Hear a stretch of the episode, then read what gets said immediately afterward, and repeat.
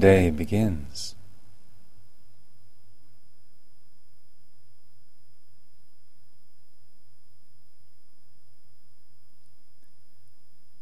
We can think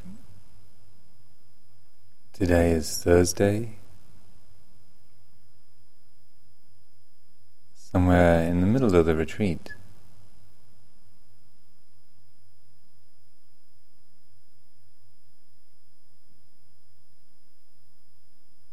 So many days have gone, so many days to come. We can think of ourselves in the, the middle of our life, or the end, or the beginning of our life.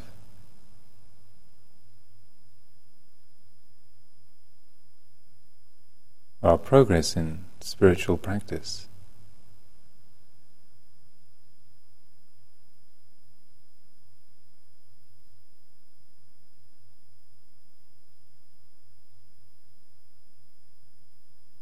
Sometimes we create unconscious limits, boundaries for ourselves just by the way we habitually frame things,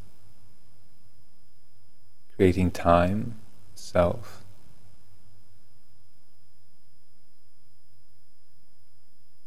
Fixing who and what we are in time and space. I am in this place, I have come from there, I'm going somewhere else.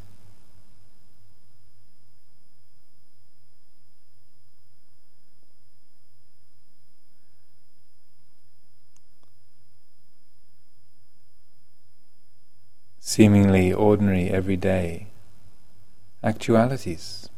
I am this person. It is Thursday. I did come from somewhere going back there after the retreat.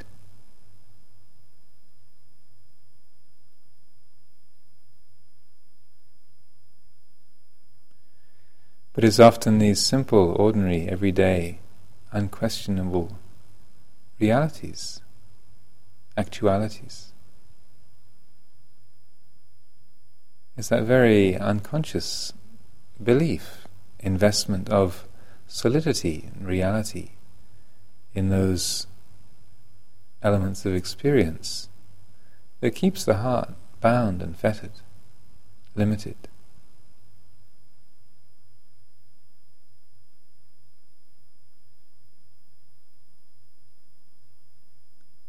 The Buddha said on several occasions things like, you know, the wise one lets go of the past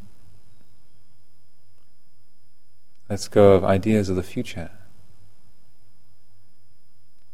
does not create delusions about the self here in the present moment.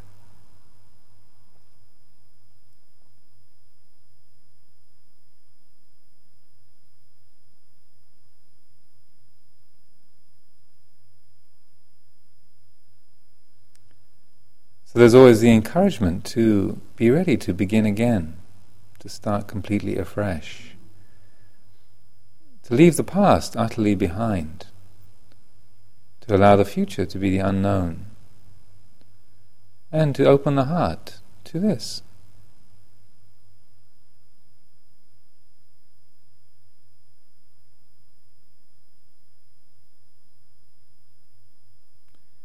The Pali for past, future, and present point to this in their meanings.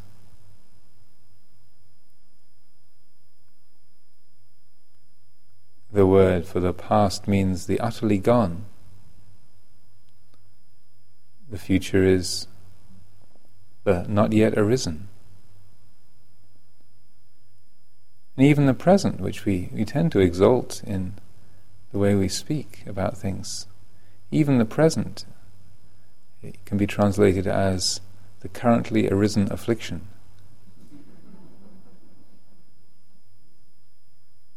Paccuppanna.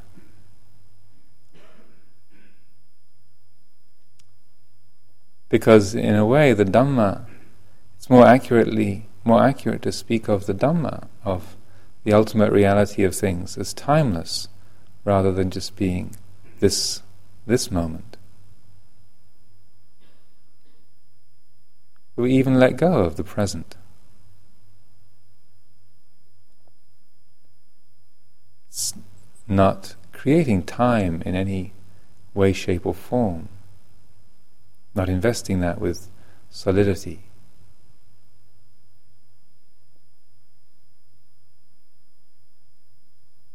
So we use the, the meditation, the cultivation of wisdom, insight, to help notice the many ways in which we create these unconscious barriers, burdens, veils.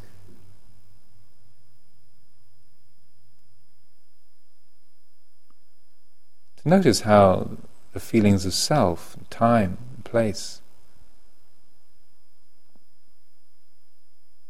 become invested with solidity that they do not intrinsically possess.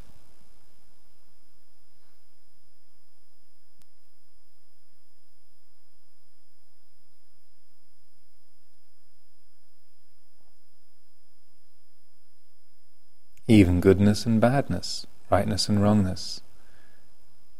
When we come to the to really examine the very fabric of experience, we see that in many respects these also are just ascriptions.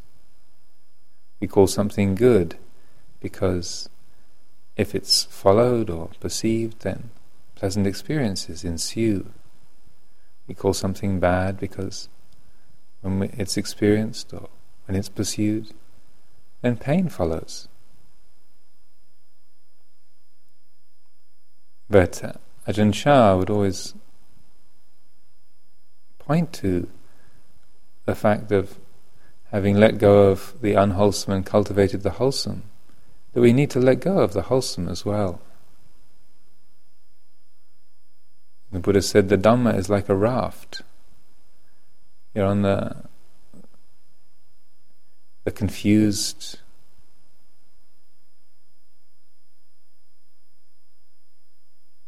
unawakened heart is like as if we're living on one shore of a, a great river which is dangerous, threatening, full of all kinds of uh, bandits and wild creatures, all sorts of threat.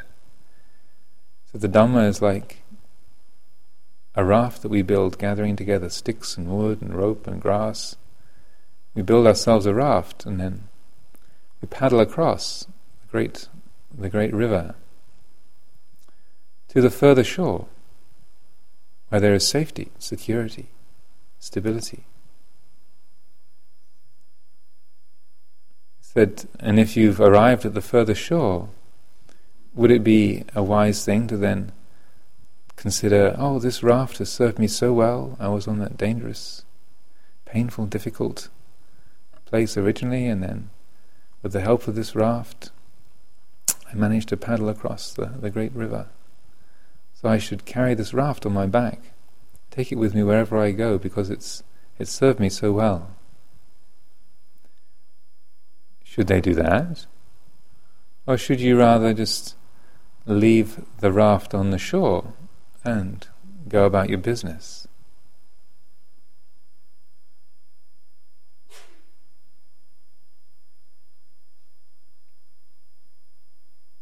Oh, this is one of the most often quoted Dhamma teachings, the parable of the raft, simile of the raft.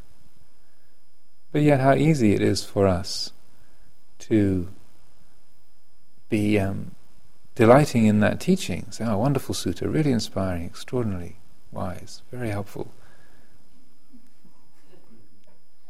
And then carry that very, you know, that very thing around you make it part of the burden.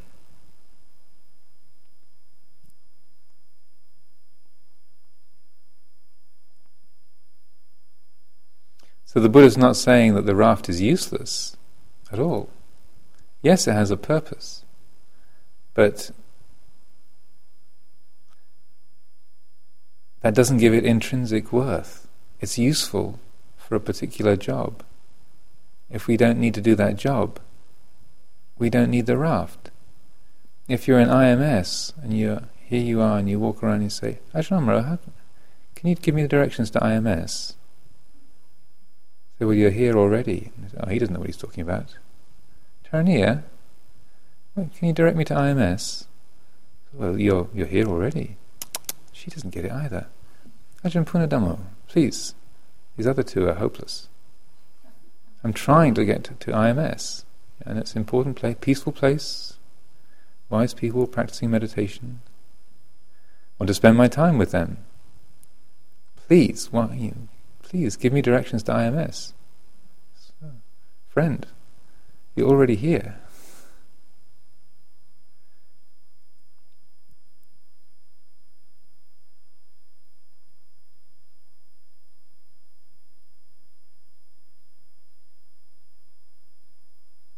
if we're already at the the place where we're trying to get to, we don't need to to follow directions.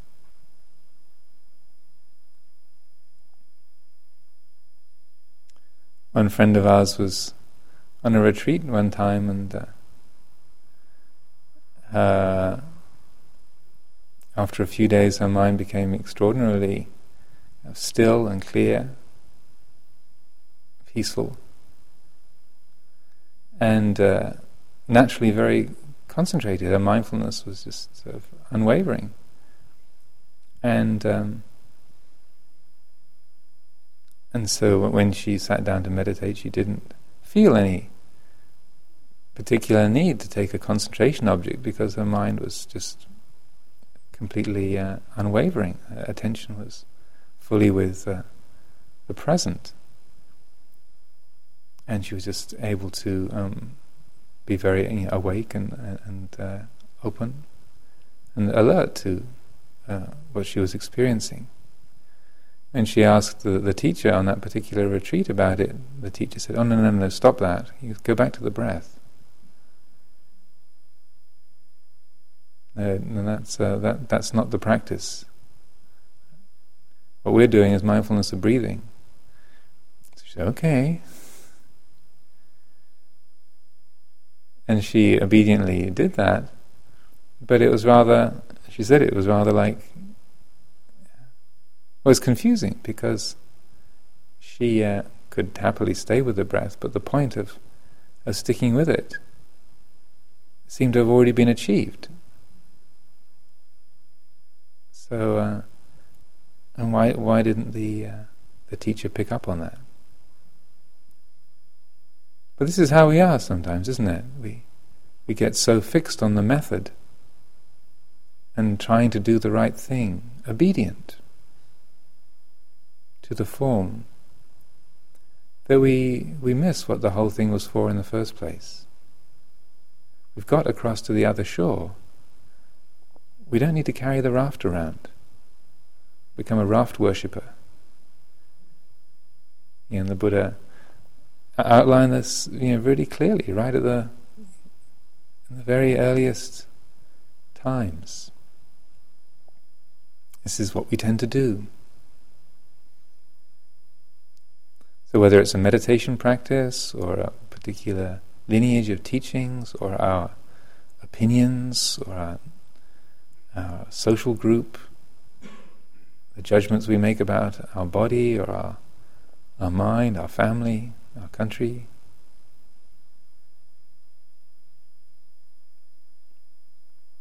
We can take the meditation practice, cultivate insight with these very subtle qualities, these subtle beliefs and attachments. Not because they're useless or they don't belong. The Buddha never said you don't need a raft, this shore is just as good as the other one.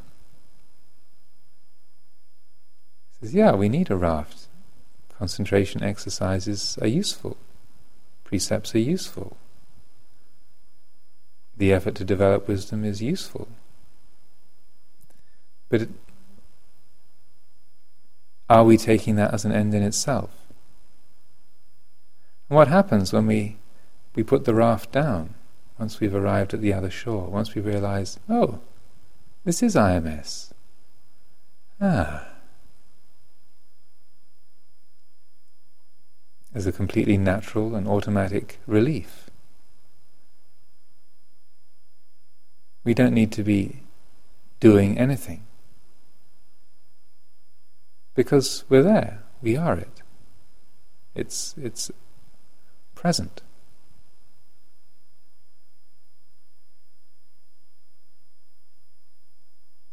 This doesn't mean uh, abandoning all of our practices and our routines and schedules and precepts, but it's just that quality of loosening our grip, learning to recognize the ephemeral, transparent nature of experience,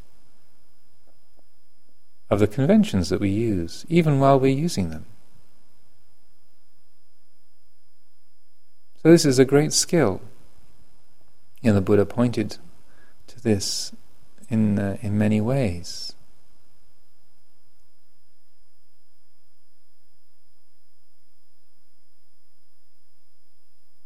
How, even with developing concentration, mind in, in a state of absorption, one can reflect. You know, this too is conditioned, dependent. This is brought into into being on, with supportive qualities. Therefore, it's not worthy of attachment to.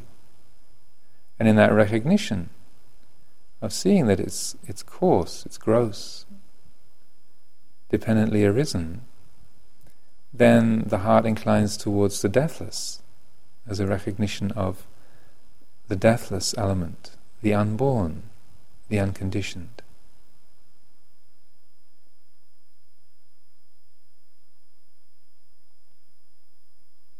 Ajahn Chah was a, a, great master in this whole manner of being.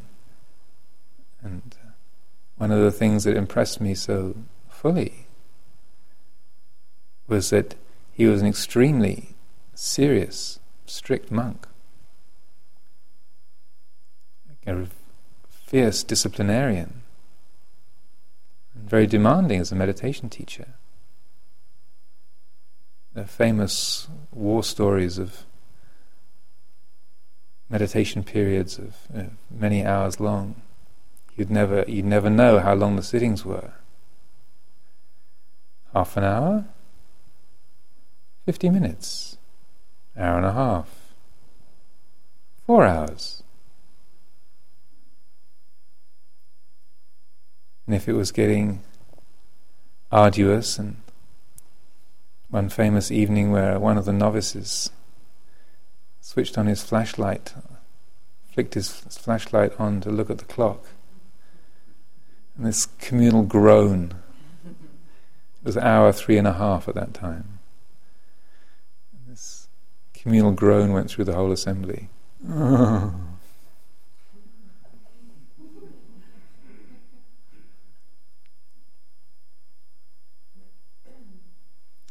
So he could be a fierce taskmaster and very exacting with the discipline, yet simultaneously be aware that the whole thing is just smoke and mirrors.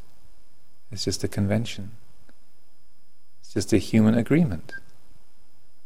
We call this right, we call that wrong. We call this beautiful, we call that ugly. Things have value because we, we make an agreement. So we, we call these pieces of paper money. Money. And then these pieces of paper with these ink marks on, we say they're worth one. These other ink marks, we say they're worth 20. These other ink marks, these, we say they're worth a thousand.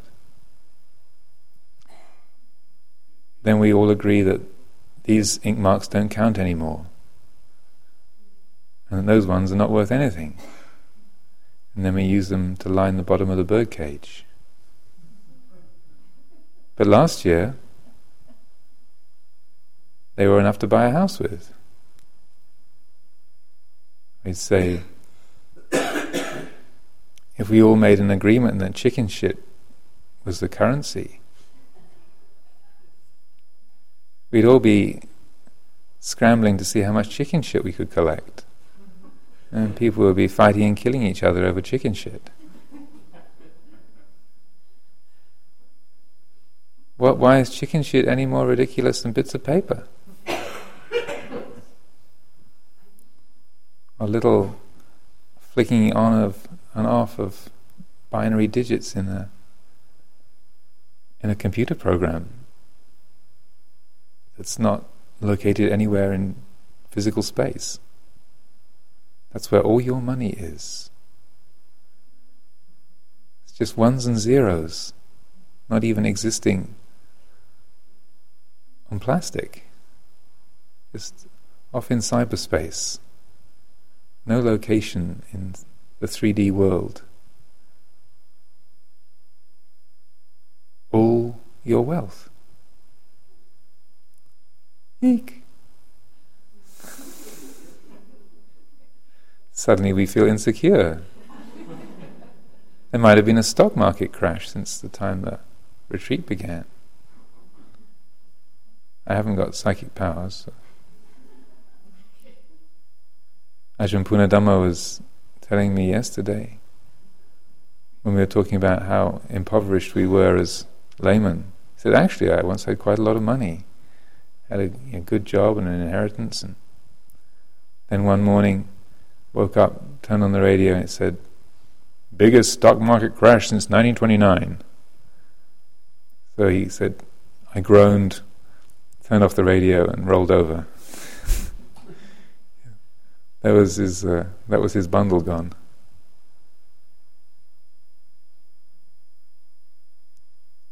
It's an agreement.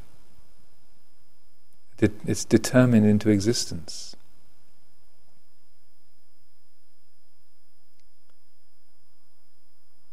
So when we pursue the, the practice, the meditation, following the routine, giving our hearts sincerely, deeply to the work we're doing here, then to really bring it to fruition, to enable it to, to blossom, to bear the, the greatest fruit that it can, then we need to have that element of, of relinquishment vossagga, abandonment, a loosening of the grip. So even though we might be moving at speed, we just kind of relax into it.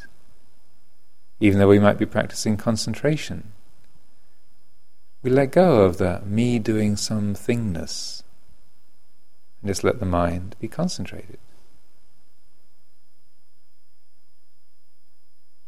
We establish clear and steady mindfulness, but let go of the idea, the attitude of me practicing mindfulness.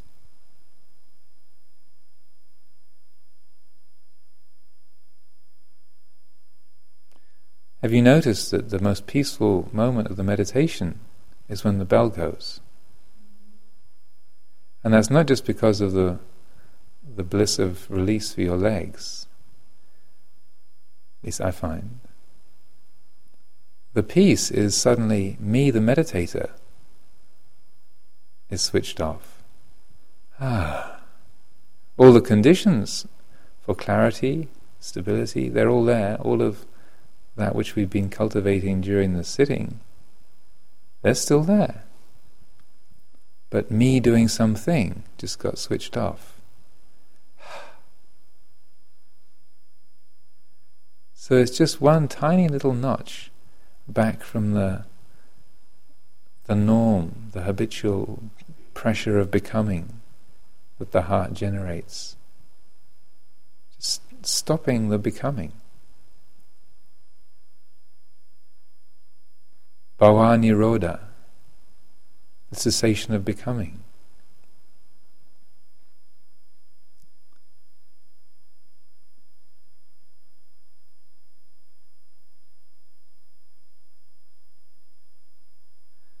That's why Ajahn Punnadhammo said at the beginning of the retreat the ultimate practice is doing absolutely nothing.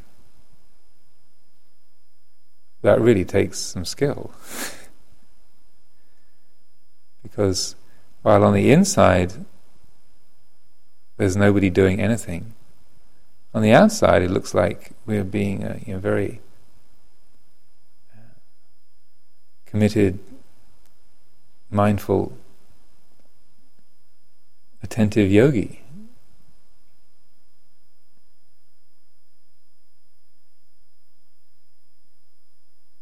But unless there's that recognition on the on the inside, subjectively, that there's really no person doing anything here, then it'll always be fettered.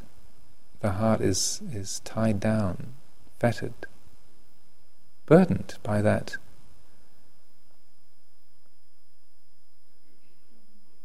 the chains of self and time, location. Trying to get, get something, get away from something, become something, get rid of something, achieve something, keep something.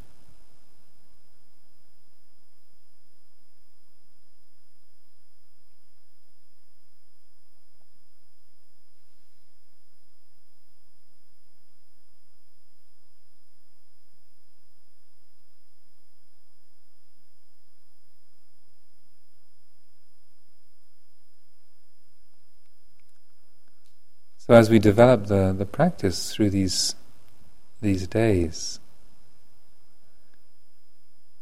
a lot of it is to to do with just noticing those subtle qualities of of becoming, the mind investing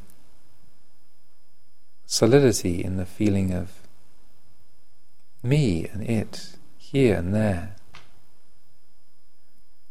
And once we get to know that, just getting to know that that flavor, that aroma, the texture of that gripping, and just let yourself feel that. You know, become consciously. We stay with it for a moment. We feel the real discomfort, the agitation, in that attitude. We feel its tension. We uh, like suddenly noticing there's a bad smell in the place. Need to open some windows. Suddenly notice that our knuckles are white. Our belly is tight. When we notice it, we don't have to do a lot. Just the recognition of that tension, that quality coming into awareness, then intuitively, instinctively, something in us says, "Whoa, this isn't right. This isn't. The, this is not a state of balance. This is. There's some clinging here." And if we let it, then sustaining that awareness, that brings about the change on its own. The grip loosens on its own. You don't have to do it. It's the effect of awareness itself that guides the change.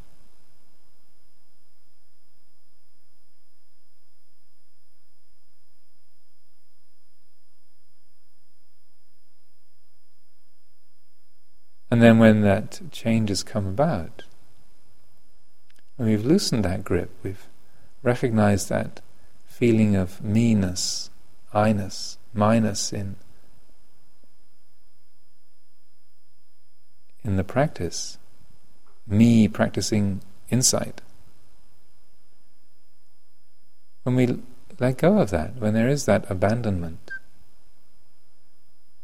just to allow the heart to fully, consciously know that in that moment of non clinging, non grasping.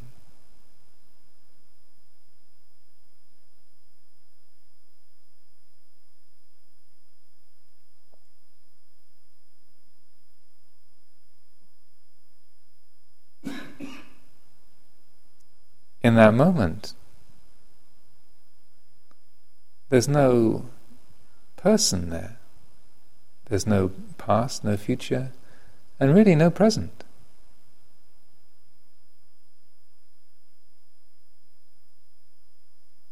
There's nothing, no thing coming into being, no thing that exists that's, that's ending.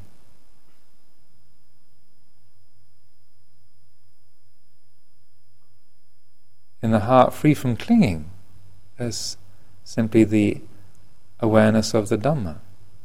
Sanditiko, Akaliko, uh, ehipasiko, Upanayiko, so on. Apparent here and now, timeless, encouraging investigation, attractive, leading inwards, onwards, to be realized by each of us for ourselves.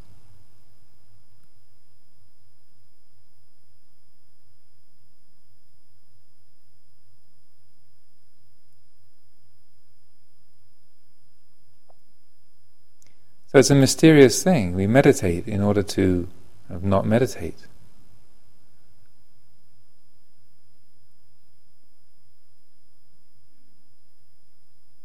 We practice in a way order to in order to not practice. To just enjoy the performance.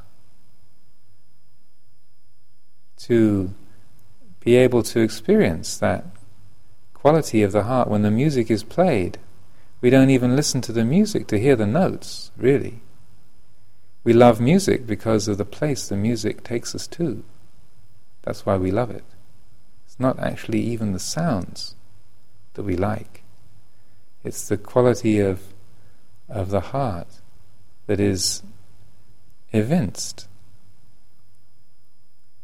when we really listen. That's why we practice.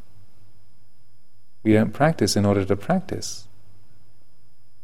We practice in order to arrive at liberation, peacefulness, pativedha.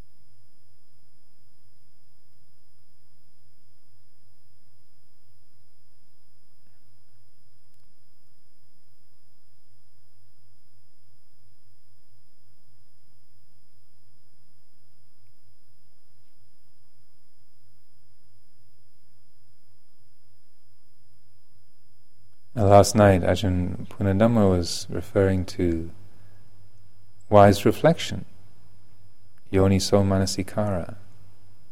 We can use simple reflections to help support this process.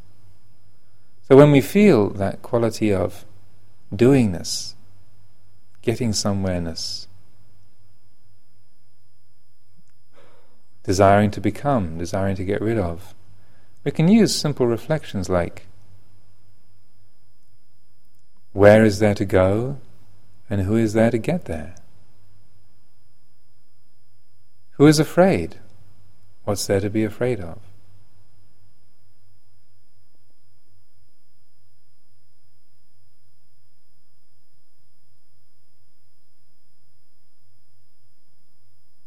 Who is meditating? What is it that's aware of this?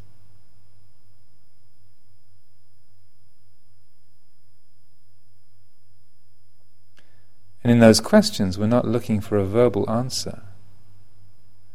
We simply pose the question in order to puncture the presumptions that are habitually made about the doer, about the activity.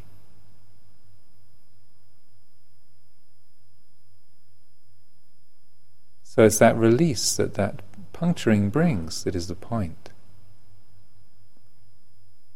Or we can use reflections that are simple statements that highlight the attitude that we have.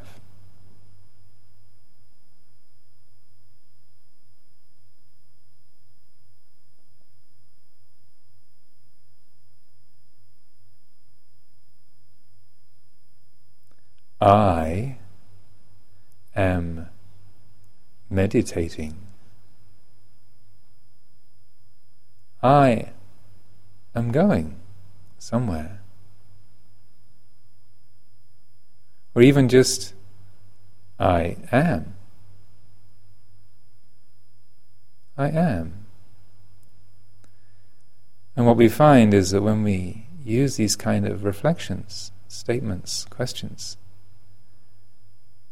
if they're posed not in a in the midst of the blur of papancha, conceptual proliferation and kind of mental salad.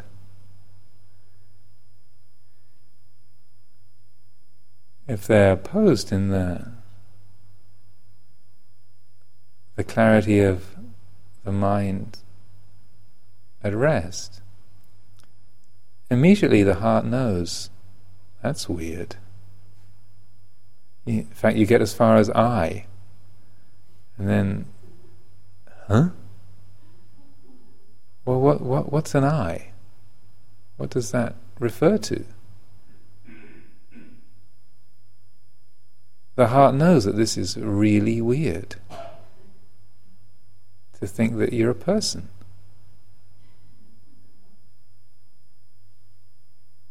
It's downright peculiar. And the Buddha was a genius insofar as he's, he, he recognized the point is not trying to define some sort of met- metaphysical super self that we really, really, really are. Kind of cosmic, timeless, unborn, unconditioned, deathless me. Because he knew that we just grab the idea and all of the epithets and we write them up on the wall in beautiful calligraphy and then we worship them. Meanwhile, it's me busy doing the worshipping. He said, Don't worry about defining what you are. Just learn to recognize and let go of what you're not. The reality takes care of itself. The Dhamma looks after itself.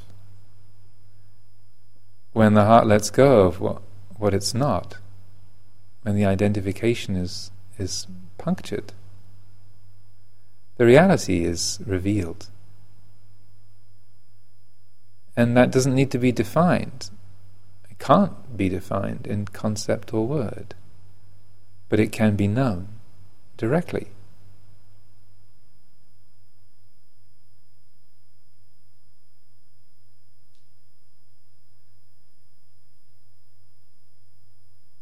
So we can use these kind of reflections to help support this development of insight and wisdom, helping to guide the heart to this recognition of peacefulness, this fundamental quality of the unconditioned, the unborn, the deathless Dhamma, which is ever present, always accessible but which is missed because of the preoccupations that we we so easily believe in, pursue, painfully carry around with us.